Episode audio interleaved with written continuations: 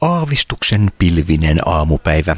Aurinko kuitenkin kurkistelee kadun kulkijoita ja täällä Oodissa istun pöydän ääressä ja Mira Mink vastapäätä. Kävimme juuri tuossa seinäskriinin luona. Mallailit sitä, mistä on kysymys. Joo, eli mulla on tulossa tämmönen videoteos proisoituna tuohon Oodin ravintolaseinälle. Ja siinä lähtökohtaisesti uppoudutaan metsään ja kaikki vaihtuviin liikkuviin kuviin ja liikkuvuus on siinä niin kuin yksi teemasta.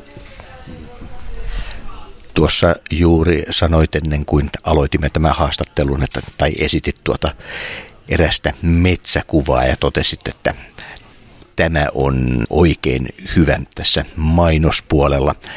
Hyvin suomalaista.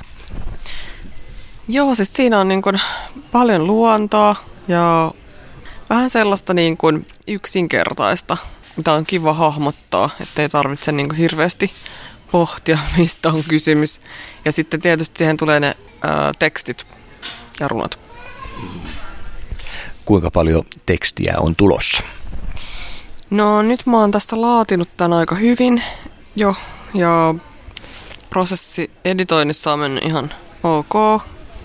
Ja eli siihen on tulossa aika montakin runoa tai tekstin pätkää ja ne on tästä mun uudesta runokirjasta tai tekstikokoelmasta, runotekstikokoelmasta äänikirjamaisesti yksi. Ja se on todella semmoinen projekti, joka on alkanut ulkoilmainstallaationa jo vuosi sitten.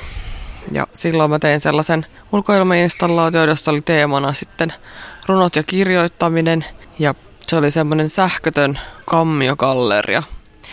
Ja se oli ihan mielenkiintoinen aloitus, että miten runot, musiikki ja sitten tämä installaatiotilona niin kuin yhdistyy keskenään.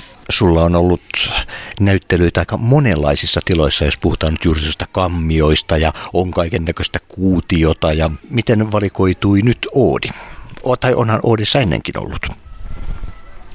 No Oodissa oli silloin kaksi, vuoden 20 syksyllä ö, ensimmäinen tämmöinen runokuvanäyttely nimellä ja siinä olisi aika paljon se sama teema ja tekstit tietysti myöskin. Ja se meni silloin oikein hyvin pari viikon näyttely ja sitten siihen liittyy myöskin tämmöinen Open Mic-tapahtuma, jonka järjestäjänä olin ja yhteistyössä tämän Oodi-kirjaston kanssa. Ja sitten koska se meni niin mukavasti, niin sitten mä, tänne tuli nyt sitten järjestettyä uusikin tämmöinen näyttely. Ja se on tosiaan koko kesäkuun esillä täällä ravintolan Kinoreginan vieressä seinällä seinälle projisoituna.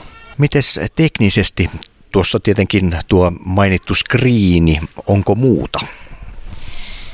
Joo, eli sitten luovasti olen työskennellyt nyt aika pitkään, niin iPhonella ja sitten iPadilla. Eli se on pääasiassa sitten se tekniikka, mitä siinä tulee käyttämään, että te on käyt, on, olen käyttänyt, koska se on juuri tähän liikkuvaan teemaan sopiva. Eli liikkuva teema oli myöskin siitä vielä tarkoitus sanoa, että se on niin kuin esimerkiksi kulkuvälineissä, busseissa, autoissa, junissa. Olen kuvannut videopätkiä ja sitten nämä videopätkät ovat esimerkiksi maantiestä, metsistä, merestä, järvistä. Ja siis kyllä niistä tosiaan on se suomalaisuuskin aika pitkälle teemana. Vaikka kyllä siinä itse asiassa vilahtaa myöskin ulkomaalaista niin kuin, maisemaa. Että se ei olekaan ihan pelkästään. Ja helsinkiläistä kuvaa myös. Miten kieli näissä teksteissä? Suomi ja englanti. Tällä kertaa ei ole Italiaa tarjolla. No nyt on tulossa niin kuin eri, eri taideprojekti vielä siitä italian kielestä. Ja, mutta se on niin kuin seuraavaan kirjan julkaisuun tämä italian kieli. Et tässä ei valitettavasti nyt tule italian kieltä. Mutta runsaasti on materiaalia esimerkiksi kolmannesta runokirjasta ja, tai toisesta kolmannesta ja sitten tästä uusimmasta. Tuossa sun pädin näytöllä on jonkinlainen mustavalkoinen safarimaailma. Liittyykö tämäkin jotenkin asiaan vai herkutteletko sinä muuten vai tällaisilla ajatuksilla? Joo, eli no en ole vielä tosiaan julkaista videoteosta, mutta näiden olisi tarkoitus kyllä vähän tulla kyllä tähän eksoottiseksi materiaaliksi vastapainona mm, niin kuin tälle metsä, luonto, Suomi aiheelle. Kuka ties vielä, kun tuossa tuo ilmasto muuttuu, Suomessakin näyttää tuommoiselta.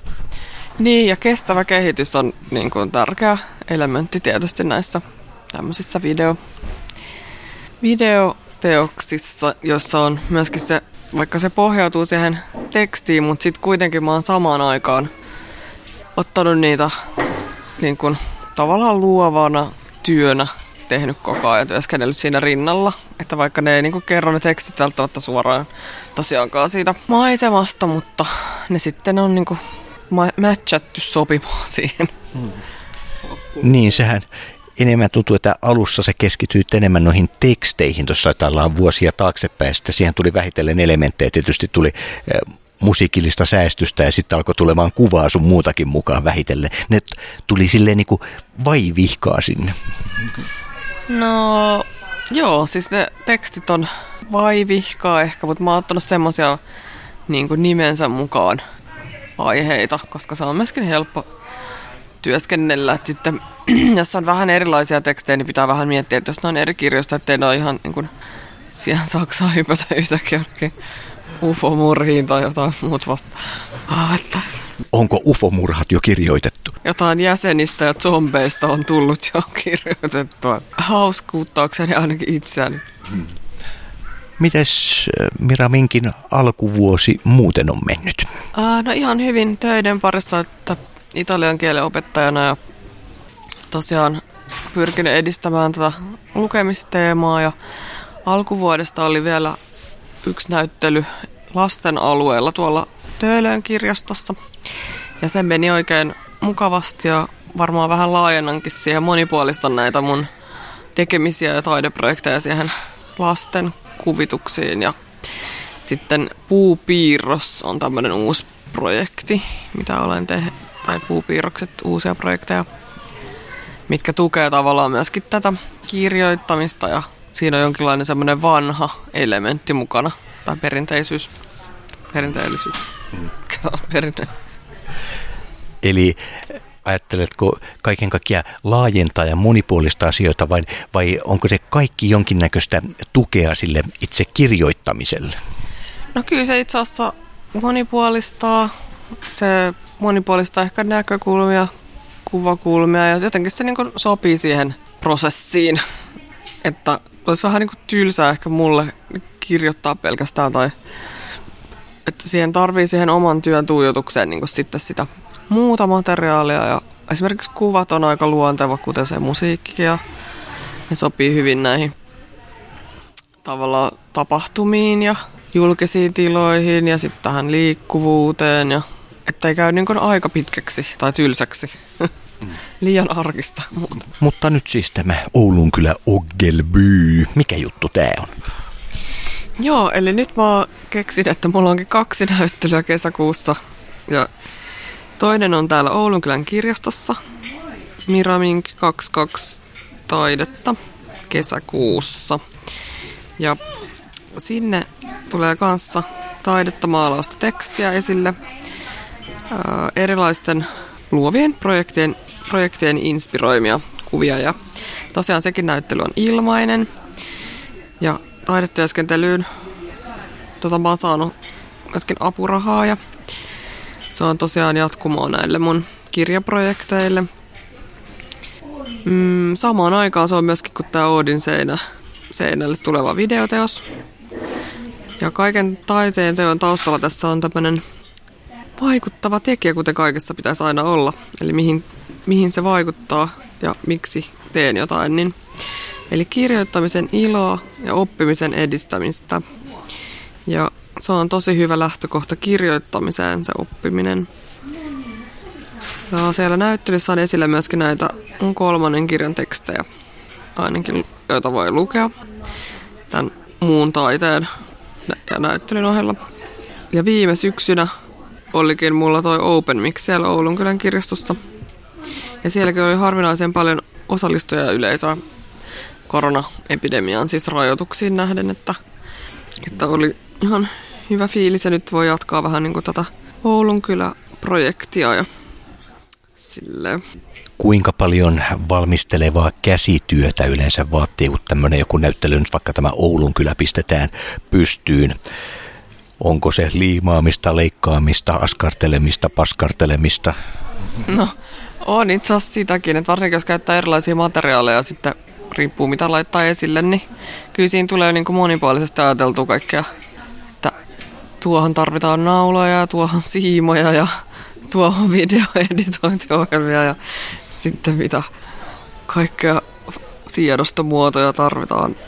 Ja sitten tarvitaankin taas pelkkä tai tuommoinen kanvapohja tai kirja tai että on se ihan mielenkiintoista ja hauskaa yhdistellä eri materiaaleja tostakin mielessä, että osa näistä on niin kuin virtuaalista. Vaikka ne on virtuaalisia sillä tavalla, jos ne on niin kuin sun iPadissa tai iPhoneissa ne ohjelmat.